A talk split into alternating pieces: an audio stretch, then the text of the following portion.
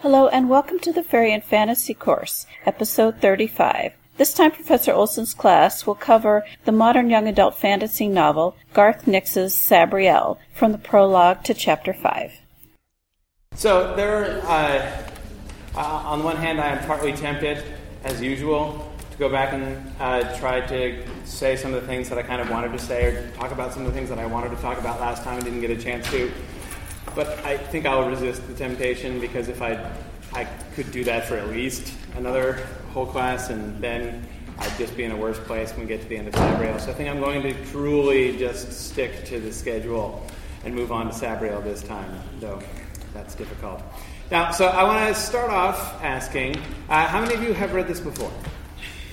Oh, wait, no, no. Okay, okay. So, um, and I, I, knew that one or two of you were pretty excited about this. so, um, I, am this is actually pretty new to me. I am uh, I am much less familiar with this uh, than I am with most of the rest of them. In fact, I just read this last summer for the first time myself, but I was really interested in it, really impressed with it, and thought of it right away when I was thinking about I wanted um, a recent work, like within the last ten years, um, to end the class with. And uh, my, my second choice, by the way, if we hadn't read this, my second choice would have been Neil Gaiman's Stardust, um, which was a close second. It was a really tough decision. In the end, um, in the end, I like this one even better because, um, well, I just it, coming at the end of the, the string of books that we've been reading and the kinds of things that we've been focusing on, I thought it would just be really interesting to read this uh, in that light. But you know, if we had another two weeks, I would have added I would, I would definitely have added Stardust. Anyway, um, what do you notice? What are your thoughts? You know, we are now in 21st century literature. We are now well into, you know, the, the place where fantasy literature is now well established as a mainstream subculture. Um, and I say both of those two words carefully mainstream in the sense of many people reading it and everybody recognizing it, but subculture in the sense that it is not given equal billing uh, with other more serious cultural experiences. Um, so, but nevertheless, sort of, you know, we, we, we are now where we are now. Um, what do you think? What, what stuff do you notice, especially coming from the works we've been reading and the kinds of things that we've been looking at that we've been interested in and that these stories seem to have been interested as we've been looking through these magic and fairy stories from the Middle Ages forward. Um, what, what issues seem to still be of interest here in this book? Um, new ways in which old questions are being asked? Any of those kinds of things. What do you think? Liz, what do you think? Um, I thought it was interesting, like how it was still like two different worlds that are divided by the physical wall, and how like the same things that would still be like very obviously medieval weapons and everything are still like there, and maybe the modern technology doesn't work that Yeah. Yeah, the division between the Old Kingdom and, and, and um, is definitely the, the, thing that first suggested it to me as a, a, work that would be cool to end this class with, because we do have a, a terra cognita and a magical realm, um, and in this case, a literal wall in between them. Um, that hasn't usually been the case. Um, but, uh, but anyway, there's certainly that, that kind of contrast between the magical world and the non magical world, and somewhat different rules applying between the two of them, um, is definitely, I agree, a consistency. Uh, Emily, what were you thinking about? Same thing? Go? Um, uh, branching from the idea of the physical wall, it seems that at times in the Terra Cognita section, there's sort of a sliding scale between being hyper aware of uh, of the old kingdom and sort of and and suppressing it almost out of a desire to maintain stability or or um, or control. Yeah, we don't spend much time uh, in the first chapter in Wyverley College, her her school. Um, but enough to get a little bit of a glimpse of the kind of peculiar culture there. Um, on the one hand, it is an emphatically mundane situation. It's a traditional boarding school, but quietly, they teach magic there too, right? Uh, they have they have a magic instructor, and also you notice the other subjects that she takes. Some of them are very normal, And, but in addition to charter magic, what else is a little unusual that she studies? Did you notice? English. yeah, English. Yeah, but true, true. That is a little weird. That is a little deviant. I agree. The fighting arts. The fighting arts. Yeah, that was my favorite. That was my favorite thing. Yeah, yeah, fighting arts. So they still, uh, apparently, they, they secretly teach them magic. They openly teach them, I don't know what. Sword fighting, I guess? uh, but, but, but the fighting arts. I mean, they're like ninja skills? What do you How like, to verbally abuse your husband? Well, yeah, I mean, it's, it's like etiquette plus ninja skills, right? So that you know you pretty much got everything covered. Uh, uh, I mean, it's this sounds like an excellent finishing school, doesn't it? I mean, I'd, I'd, send my daughter there. That sounds great. Um, plus, again, quietly, not not quite secretly, because remember what uh, what we're told the headmistress thinks about this. Is the head is is the headmaster is the headmistress embarrassed about the the you know magic side of the curriculum? Is this something she tries to hush up, Mark? Well, she doesn't promote it, definitely. She definitely kind of just, okay, stay over there with your, your magic stuff, and I'm going to do this stuff over here. You, you do your thing and stay away. Yeah, it's discreet, right? She's discreet about it, but she doesn't exactly conceal it. Why? Why wasn't she? Because there's money in it? Yeah, because people pay extra to send their girls there to get trained in magic which means obviously there must be some form of discreet advertising about this, right? Um, so it's, uh, but it's very polite, right? It's very quiet. It's very hush hush. Um, and I think, as I said, I think the college there, especially that, that, that passage that I'm talking about, where we're sort of uh, learning about Wyverley College sort of from the perspective, not from the dialogue, but sort of from the perspective of the headmistress as she's reflecting on Sabriel and Sabriel's strange and strangely pallid father. And um, you'll notice she, Sabriel, has lived there. Continu- this is a boarding school, but she has lived there continuously. She doesn't go home uh, for the holidays. Uh, she doesn't go home for the summer holiday. Um, she stays year round. She has not left that school. I mean, apparently she's taken some trips here and there, but she hasn't gone home since she arrived when she was five. And she's 18 now and ready to graduate. Um, and she's at that point where she's, you know, thinking about going to university or not going to university, and uh, and it, it's beginning to look increasingly like she's just going to go straight into the workforce. But um, that is her own particular line of work, um, where the pay is not great, but some of the benefits are okay. Um, that is, what is her job? What's yeah?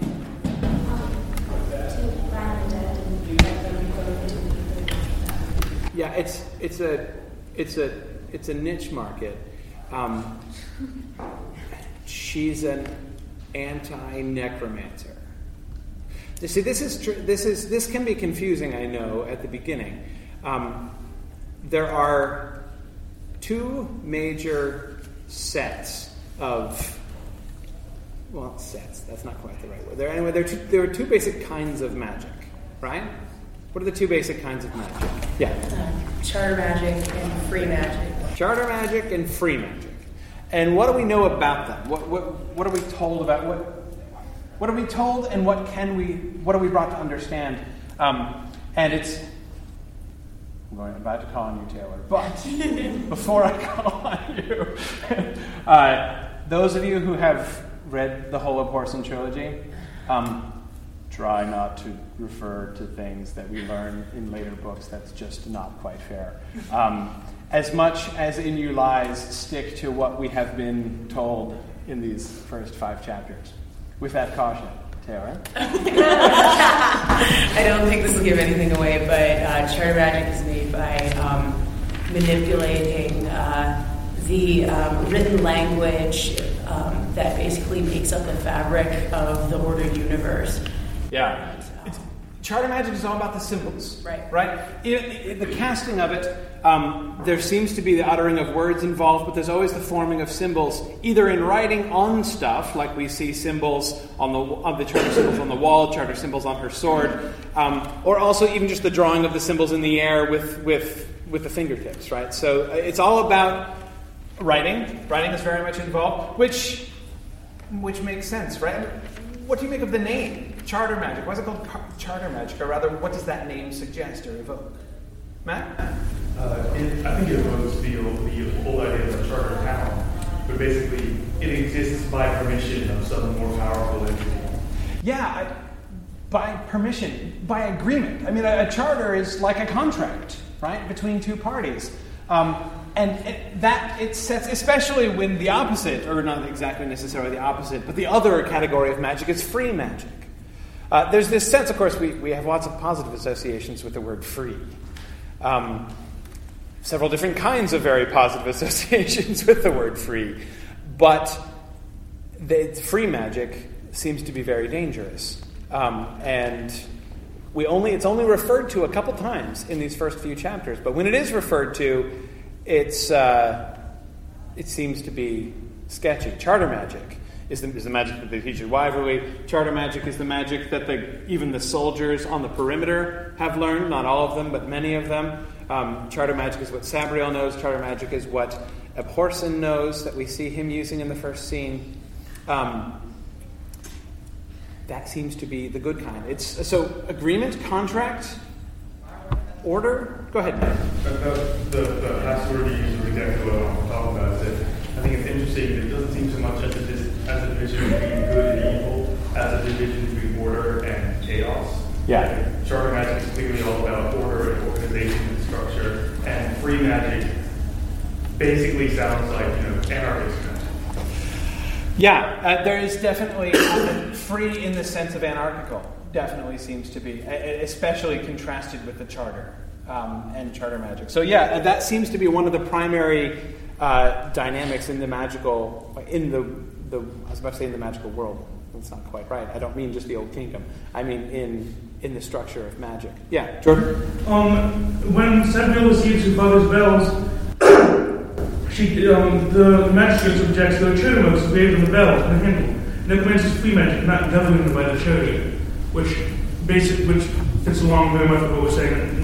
That there's, there's free magic which is uncontrolled, wild, um, does what it wills, what, what the, the, whatever the person controlling it wills, do so it wills. And Charter Magic has these rules, these, gov- these it's governed. Yes. And we know that the bells, the Abhorsen's bells, do use free magic as well as charter magic. If you have not, and I, I, was joking with a couple of people at the beginning of class, I'm not going to quiz you on which bell does what uh, on the final exam. But, uh, but if you remember the, the, the, scene where she describes, she names each of the bells and, and describes what they do, um, you can see already um, the, the way in which they're connected with free magic. They're, they're tricksome, they're unpredictable. Um, if you use them, you can never be quite, some of them, especially, some of them more than others, you can never be quite sure what they're going to do and what effect they're going to have. They can get away from you, they can affect you instead of, uh, uh, instead of the thing that you're trying to affect. It's, it's not under control in the way that charter magic might not work all the time. It might be weaker or stronger, it might fail, uh, but it's not just going to run away and do something crazy and unexpected. We see, for instance, when she draws the diamond of protection around herself um, in front of the broken charter stone, that the one that's closest to the stone is really weak, right? She doesn't, she, she doesn't do a good job there. She knows the protection is weakest in that spot and weaker than it should be. Um, but again, it's not a question of like, and who knows what might happen, right? No, she knows what will happen. It's charter magic. Um, the bells, the bells are different. They function differently. They're tools. They're still the tools of the Abhorsen, but they're uh, not quite safe um, because there, there is definitely free magic involved with them too. Um, where else do we see charter magic and charter symbols? Very important. Um, well, one of them was Sabriel, Sabriel. Um, Sabriel, yeah. Sabriel. Um, her baptism and naming. Um, yeah was yeah. done by a charter mage. Yep, yep, the baptism. Um, how does the baptism work? It's a really interesting ritual. It's the it's, and and, and I, our attention is drawn to it by the fact that this is essentially our introduction to charter magic. We have no idea what that phrase even means uh, until this scene in the prologue where we're shown it. How does it work? What happens, Steph? Um, the charter mage um, has this bottle of liquid, and he um, calls forth like things that were, things that are, things that will be, things that have, passed on. He touches it, I, I believe the order is correct, to the ground, and then to the mark on his head, and then pours it on the child, and the mark is transferred to her. Yeah. Now, what do we do with that? What's what is this suggesting? Uh, the, the mark is transferred to her forehead, right? What, what was the mark that was on his forehead that's transferred? It's a charter mark. How, how, how's it there? What is it made of? Ash. So he's drawn a charter symbol, an ash, on his own forehead. And that is the symbol that is transferred to her forehead. It, it transferred in ash? Is that, is that what we're talking about? Like it's redrawn or something? What's the charter mark like on the baby's forehead if the baptism is successful? Isn't it glow? Yeah, it's, it's, it's a magical mark that's permanent. What did they do, the soldiers, when they uh, arrest her, basically, on the border? It's a wonderful moment because she's screwing around, right? She gets this one, this one sub officer who doesn't really get what's going on, and what assumption does she make? You remember that scene? She conjures her papers out of her bag by charter magic, um, and then she's about to do something else. Why is she? What's she doing? Why is she doing this, Matt? Uh, it seems she's mostly doing it because she thinks it's funny to mess with the muggles. That's exactly the kind of, of tone of it. Yeah, that she he doesn't really know what's going on, so she's kind of she you know he's going to be kind of bewildered. He doesn't understand magic at all. He doesn't get this. This will be funny. I wonder how he's going to react if I do this next thing. And what happens? Um, they assume that if she's using uh, charter magic that freely, then um, she's probably uh, something dead that is um, in disguise. Yeah. They, all of a sudden, all the soldiers come down with it, and not like just with their guns and stuff, but you know, she's they're all of them about to, to cast charter magic at her, and she's like, "Oh, okay, actually, I see. A, this is not funny here, I guess, uh, and B, um, you people are not who I was assuming you were." Um, which is a bunch of ignorant people who don't understand anything about magic that I can therefore just kind of screw with. Um, and she stands down very quickly. What do they do to her? How do they confirm that she's not. Well, what are the things they're afraid of? A, something dead, or. Ascending? Uh, yeah, a, a, like a, a, somebody's hand, which would be something dead, but that is either something like one of the greater dead, something which is actually working itself, something which is being sent by one of the dead, or. A mage with a corrupted charter mark. Yes, a mage with a corrupted charter mark, um, or even just a construct, like a free magic, a free magic cre- creature. Um, this is what you know when they say, like for instance, when the colonel's talking about their patrols, right? And he's saying, "Well, we don't meet any people, not any real people, real normal living people. They usually meet dead things or constructs or things like that." Um, how do they confirm? That she is not any of those things. She's not dead. That she's not uh, she's not a hand or a construct. That she's not uh, she's not got a corrupted charter mark. She and the colonel touch each other's marks. Yeah, the, he he touches the charter mark on her forehead, and it glows, and he can see the charter mark and realize, okay, this is a legit charter mark. Um, um, and so, therefore, she is, and therefore she's okay. Um, again, it's, it's the charter. Like she's she's she's part of the contract. It's okay, right? Um, she is. She too has sort of signed the contract, or the, uh, um, or basically the magic has signed a contract with her at birth. Again, in that baptism ritual. Um, you'll notice, remember, they didn't think that is the sort of gypsy troop um, who were doing the baptism. At the beginning, the mother dies, the baby's born, both are dead. They're very surprised about the baptism thing, right? They're surprised. They're surprised that the baptism takes. Why does the baptism? Why are they surprised? And why does it take? Are they surprised because if the baby is dead and they're trying to baptize it, wouldn't it either lead to like a corrupted mark or it wouldn't work? It would fail because the contract couldn't be fulfilled. Yeah, the baby's the baby's dead.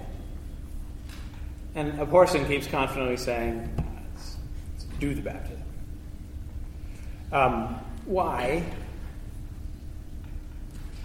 They know dead when they see it.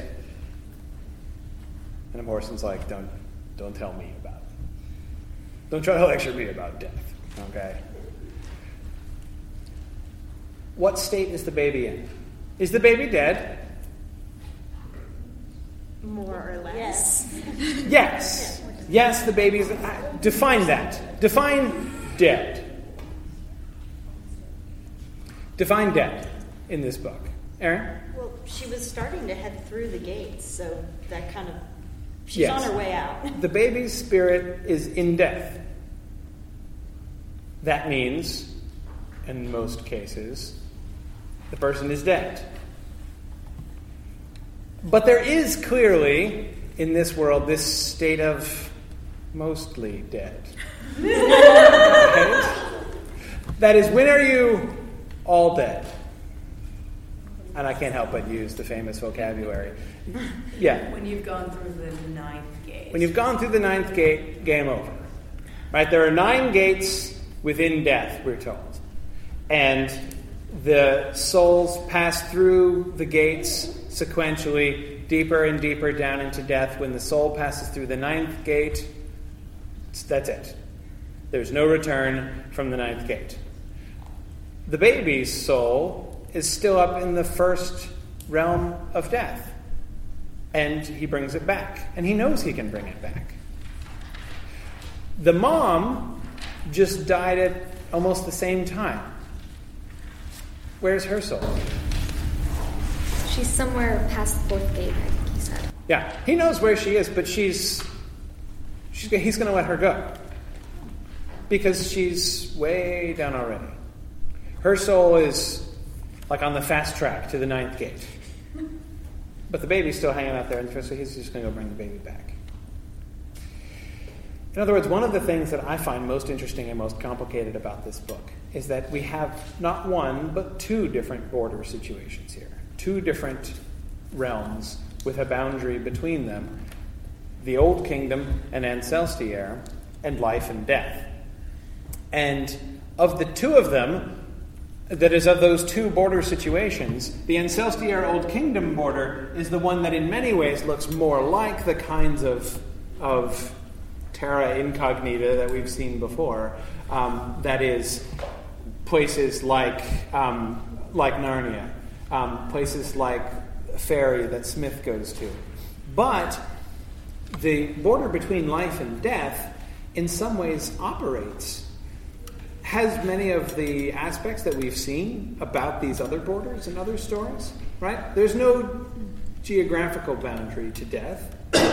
Um, they cross into it all over the place. Apparently, that when I say they, I mean Abhorsen and Sabriel, apparently at will, or almost at will, can pass into death wherever they are. Um, they can bring things back. Things get, things cross themselves at some points, it seems. Um, they can be brought out. Um, and time also is a little bit funny. Um, I love the, the, the fact that you know, the, the, the different seasons, the, the almanac that Sabriel has, um, it's not that time operates exactly completely differently in the Old Kingdom and Ancelstierre, but they're not on the same they're not on the same chronological system. Um, you need uh, you need two separate almanacs because the, the, the, the, the weather is different, and we get also this sort of pseudo Narnian effect, right, where we go into the Magic Kingdom and we find that it's winter there. And although we're not told that it's always winter and never Christmas, it sure seems like it's always winter over there, and it's hard to imagine Christmas uh, under the circumstances that we find uh, when Sabriel finally crosses the border. Aaron? I find it interesting that whenever Sabriel and her father come back from death, they are they bring like winter with them. They have icicles and Yes. they're freezing, and they're they're bringing even when she does it and she's in the old kingdom and it's already cold. It's she brings back even an even colder, cold something colder from death. Yes, yes.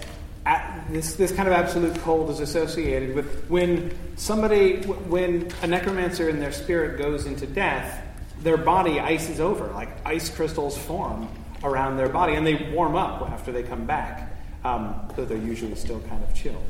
Um, and we're told that, that death itself is cold. What does the first zone look like? As I mentioned before, of course, the Abhorsens are in a, are in a different category. What's their job?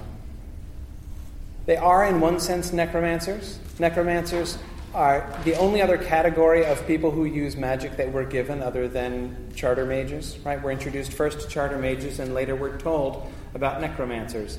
Um, how, are, how is the Abhorsen different from other necromancers, as he explains it?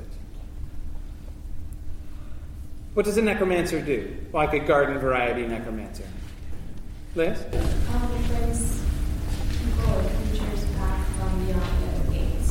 Yeah, necromancers, sort of by definition, are the ones who they, the ones who cross that boundary, who cross from life into death while they're still alive, and have, by the power of their magic, which is by and large free magic, um, have the power to bring things back with them, to bring the dead, the spirits of the dead, back into life.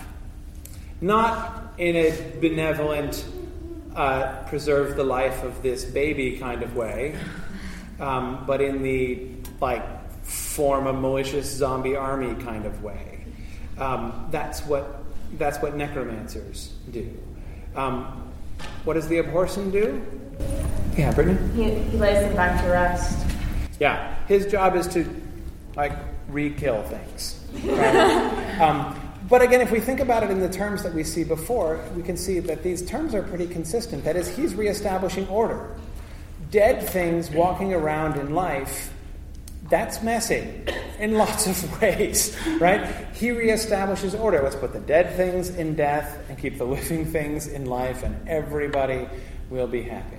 Um, he goes around undoing the job that necromancers do. He can cross over into death, and he does cross over into death, um, but not to do what necromancers do, but to do the reverse.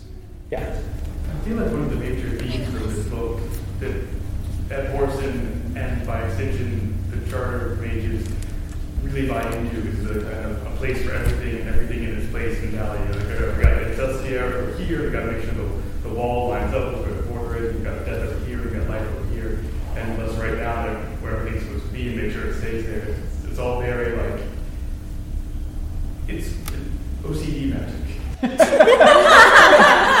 oh, it's very, yeah, it's very zoned. And even the, the Old Kingdom Ancelstierre thing, I mean, uh, Kelly mentioned before, and it's certainly important. We have technology over here and magic over here. And the other things don't work. In the border, there's this kind of nebulous zone. Magic will work kind of pretty close to the Old Kingdom border, though it's not quite the same as in the, as in the Old Kingdom. Um, technology will sometimes work on the border, but not always dependably.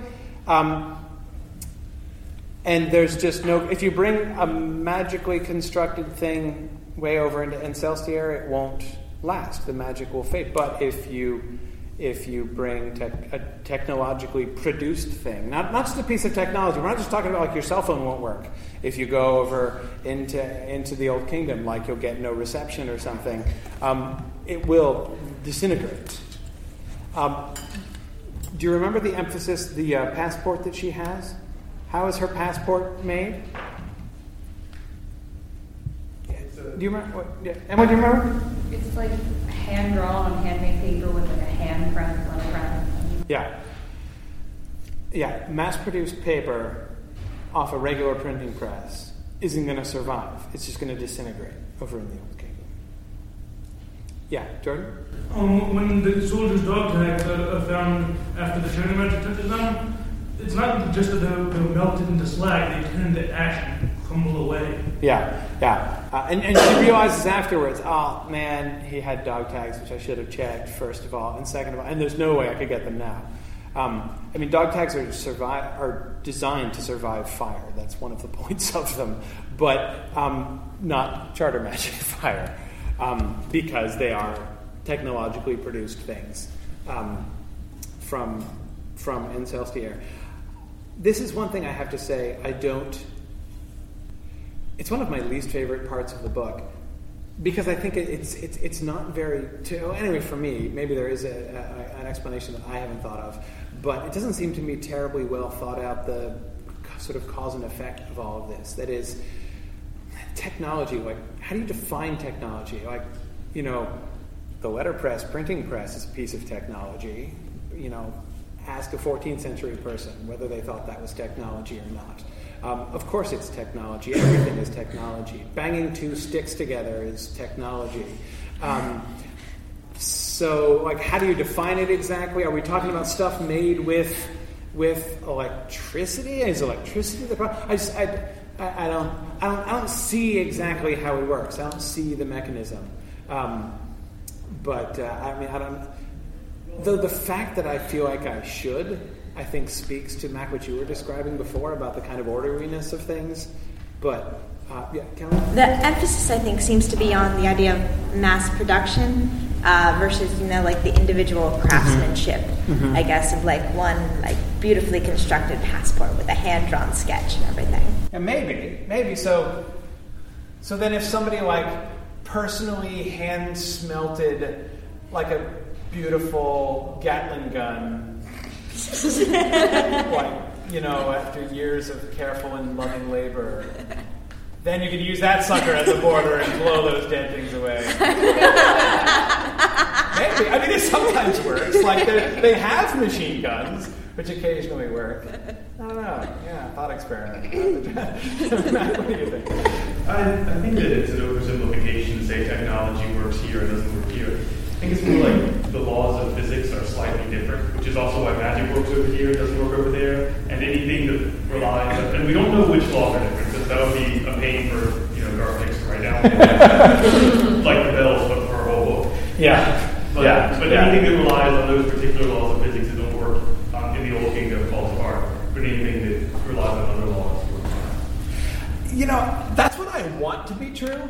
Um, and I'm willing to like I'm, I'm fine with it. I'm willing to go along, but again, to think, thinking in, in, in Tolkien's vocabulary, this is the, that's the place where I have to suspend disbelief.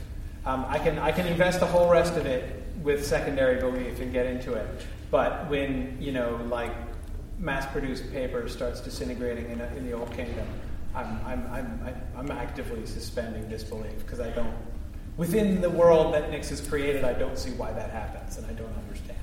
Uh, not gonna, you know, it's not like a law that I have to understand it, but um, uh, you know, just throwing that out there. Yeah. Yeah. Um, I think that part of it might be that the Old Kingdom seems suspended in time, sort of, at least in regard to technology, and it seems kind of timeless. While um, Ansel has progressed to the point where it looks like. Uh, 20th century United Kingdom. Mm-hmm. Um, the Old Kingdom's been around all that time. There has been relations between Sarah and the Old Kingdom, and yet the Old Kingdom has not moved on at all. Mm-hmm. I think that that might be part of why that stuff just can't exist in the Old Kingdom.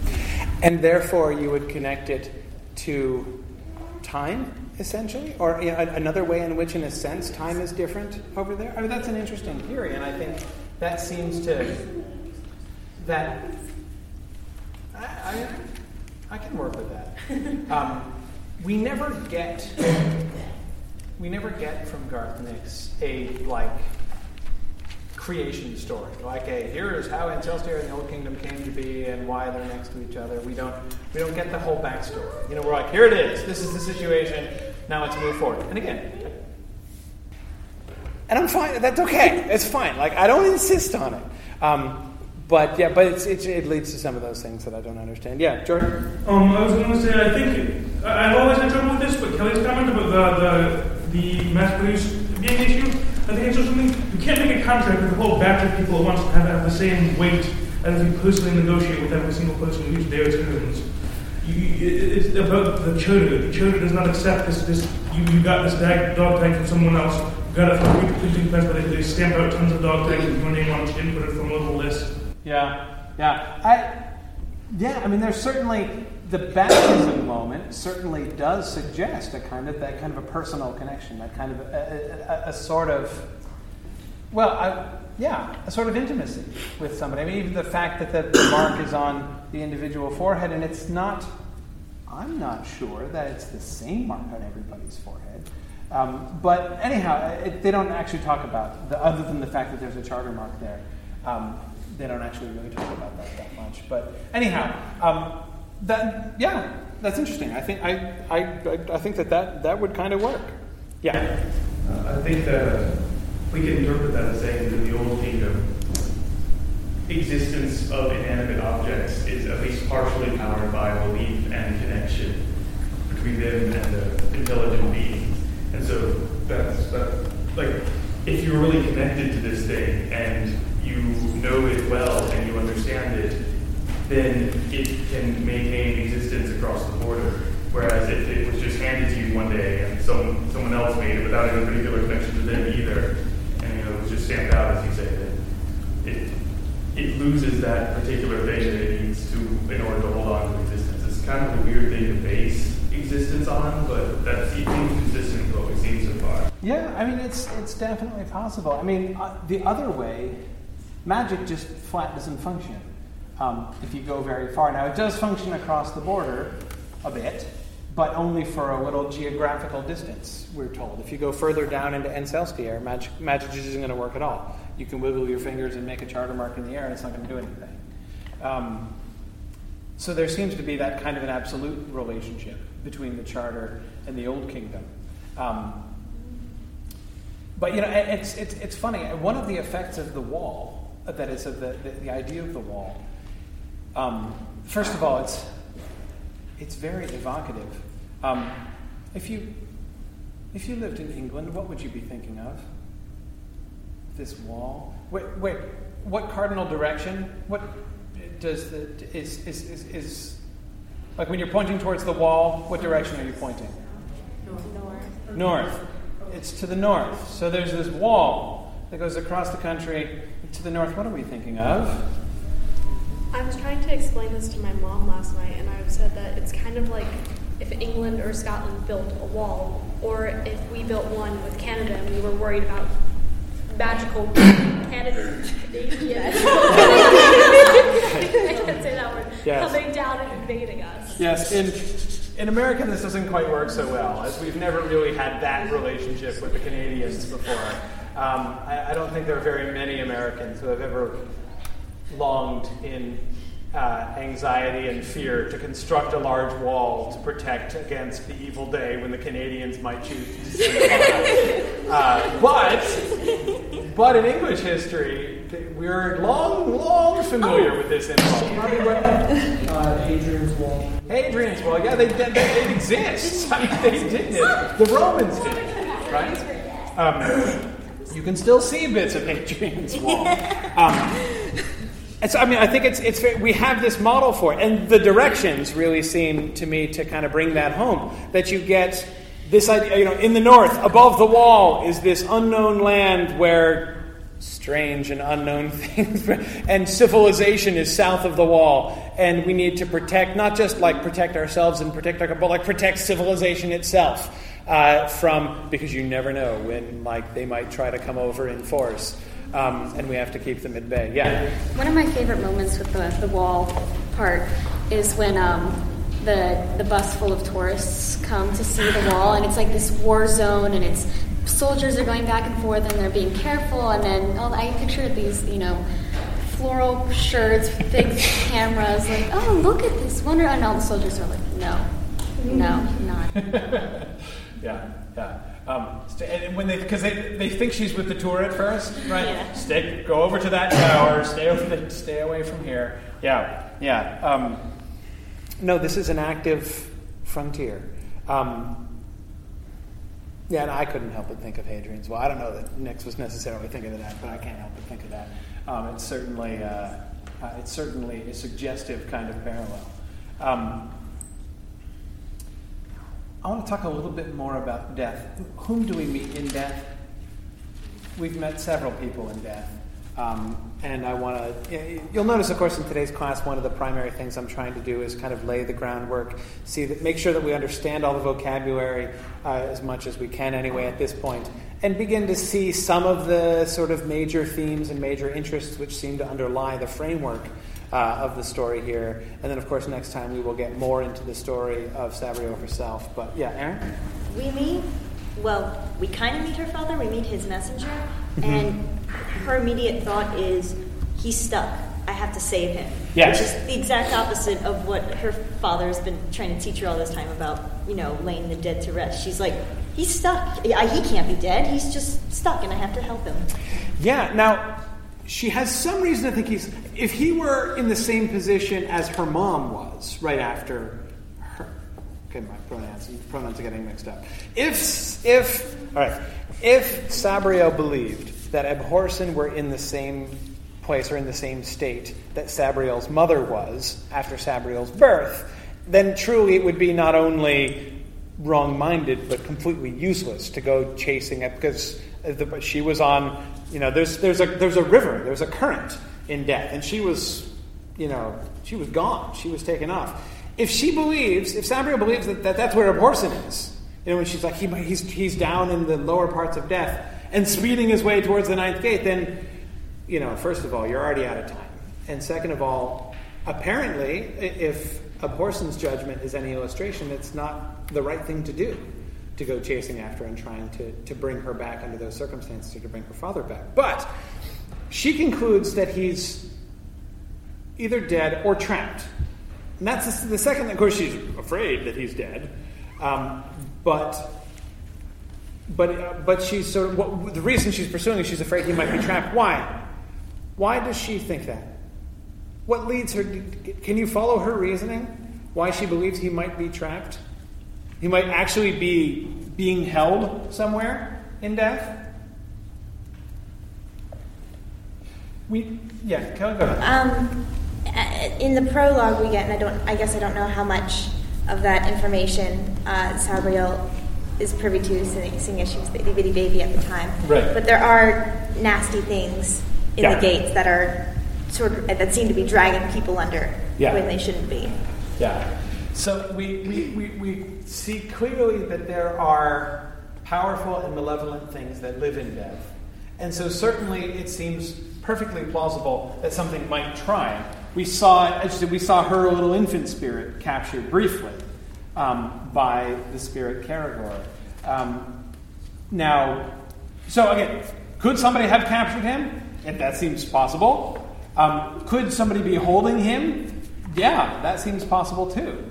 Um, now, why does she? What leads her to think that that has occurred? Yeah. He sent the bell because I, I guess I noticed it with. She says the creature had the sack. Yes. She not. She was not even surprised as the. She was even more surprised as the creature suddenly bent forward and plunged into the water, hands searching for the sack. Yes. So it's this idea that that shouldn't actually exist in death, and for some reason it does. Yes.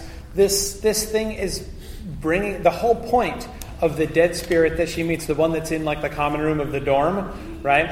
Um, with this with the sack. This is like you know the RA's nightmare. Oh. Another dead spirit come to terrorize the dorm. Right? Um, as our, our student affairs training does not include necromancy, so if this happens, let's just hope this doesn't happen. Let's get on that. Yeah. But anyway, uh, so it's it, it's in the dorm, and she sees it with the sack, right? And then she goes into death and sees it there, and it still has the sack, and she's surprised by that. It's a messenger to bring her. And what's in the sack? The sword and the bells. The sword and the bells. The two central, the, the two primary sort of weapons, tools of the Abhorsen. his his his magical sword and his set of bells. Yeah. Um, it could be a sign that he's stuck, and I think it is, but it could also at the same time be a sign that he is dead, because it's like the, the passing of the torch. He's like, here, here are my tools. Um, go forth, you know. So Right. But at the time when he sends it, he sends it, he's in death. She knows he's in death. How does she know that? She sees the thread. You remember the thread? The messenger has this black thread coming out of its back and going towards the gate that is going towards deeper in death. She knows it is being held, it is being manipulated. It's like an automaton being sent by something that is enslaved to something which is at the other end of that thread, which is lower in death. And when it speaks with her father's voice, she knows it's her dad who's controlling it and who's sending it. Now, therefore, she, so she knows for a fact he's down there in death. And he's sending her the bells and the sword, which means A, he's probably not going to be using them anytime soon. And also, B, she has hope that he's not dead, because if he were like in the current fast track to the ninth gate, he's not going to have time to hang around and send things to anybody. Um, so it's actually like a fair. Like she knows he's there. She knows he needs help, and she knows that he uh, is apparently not emerging himself anytime sooner. He'd just keep his bells and sword to use himself. Okay. Thank you today for your patience. See you on Monday. That's all for this time. Next time is chapters 6 through 11 of Sabriel. Thanks for listening and Godspeed.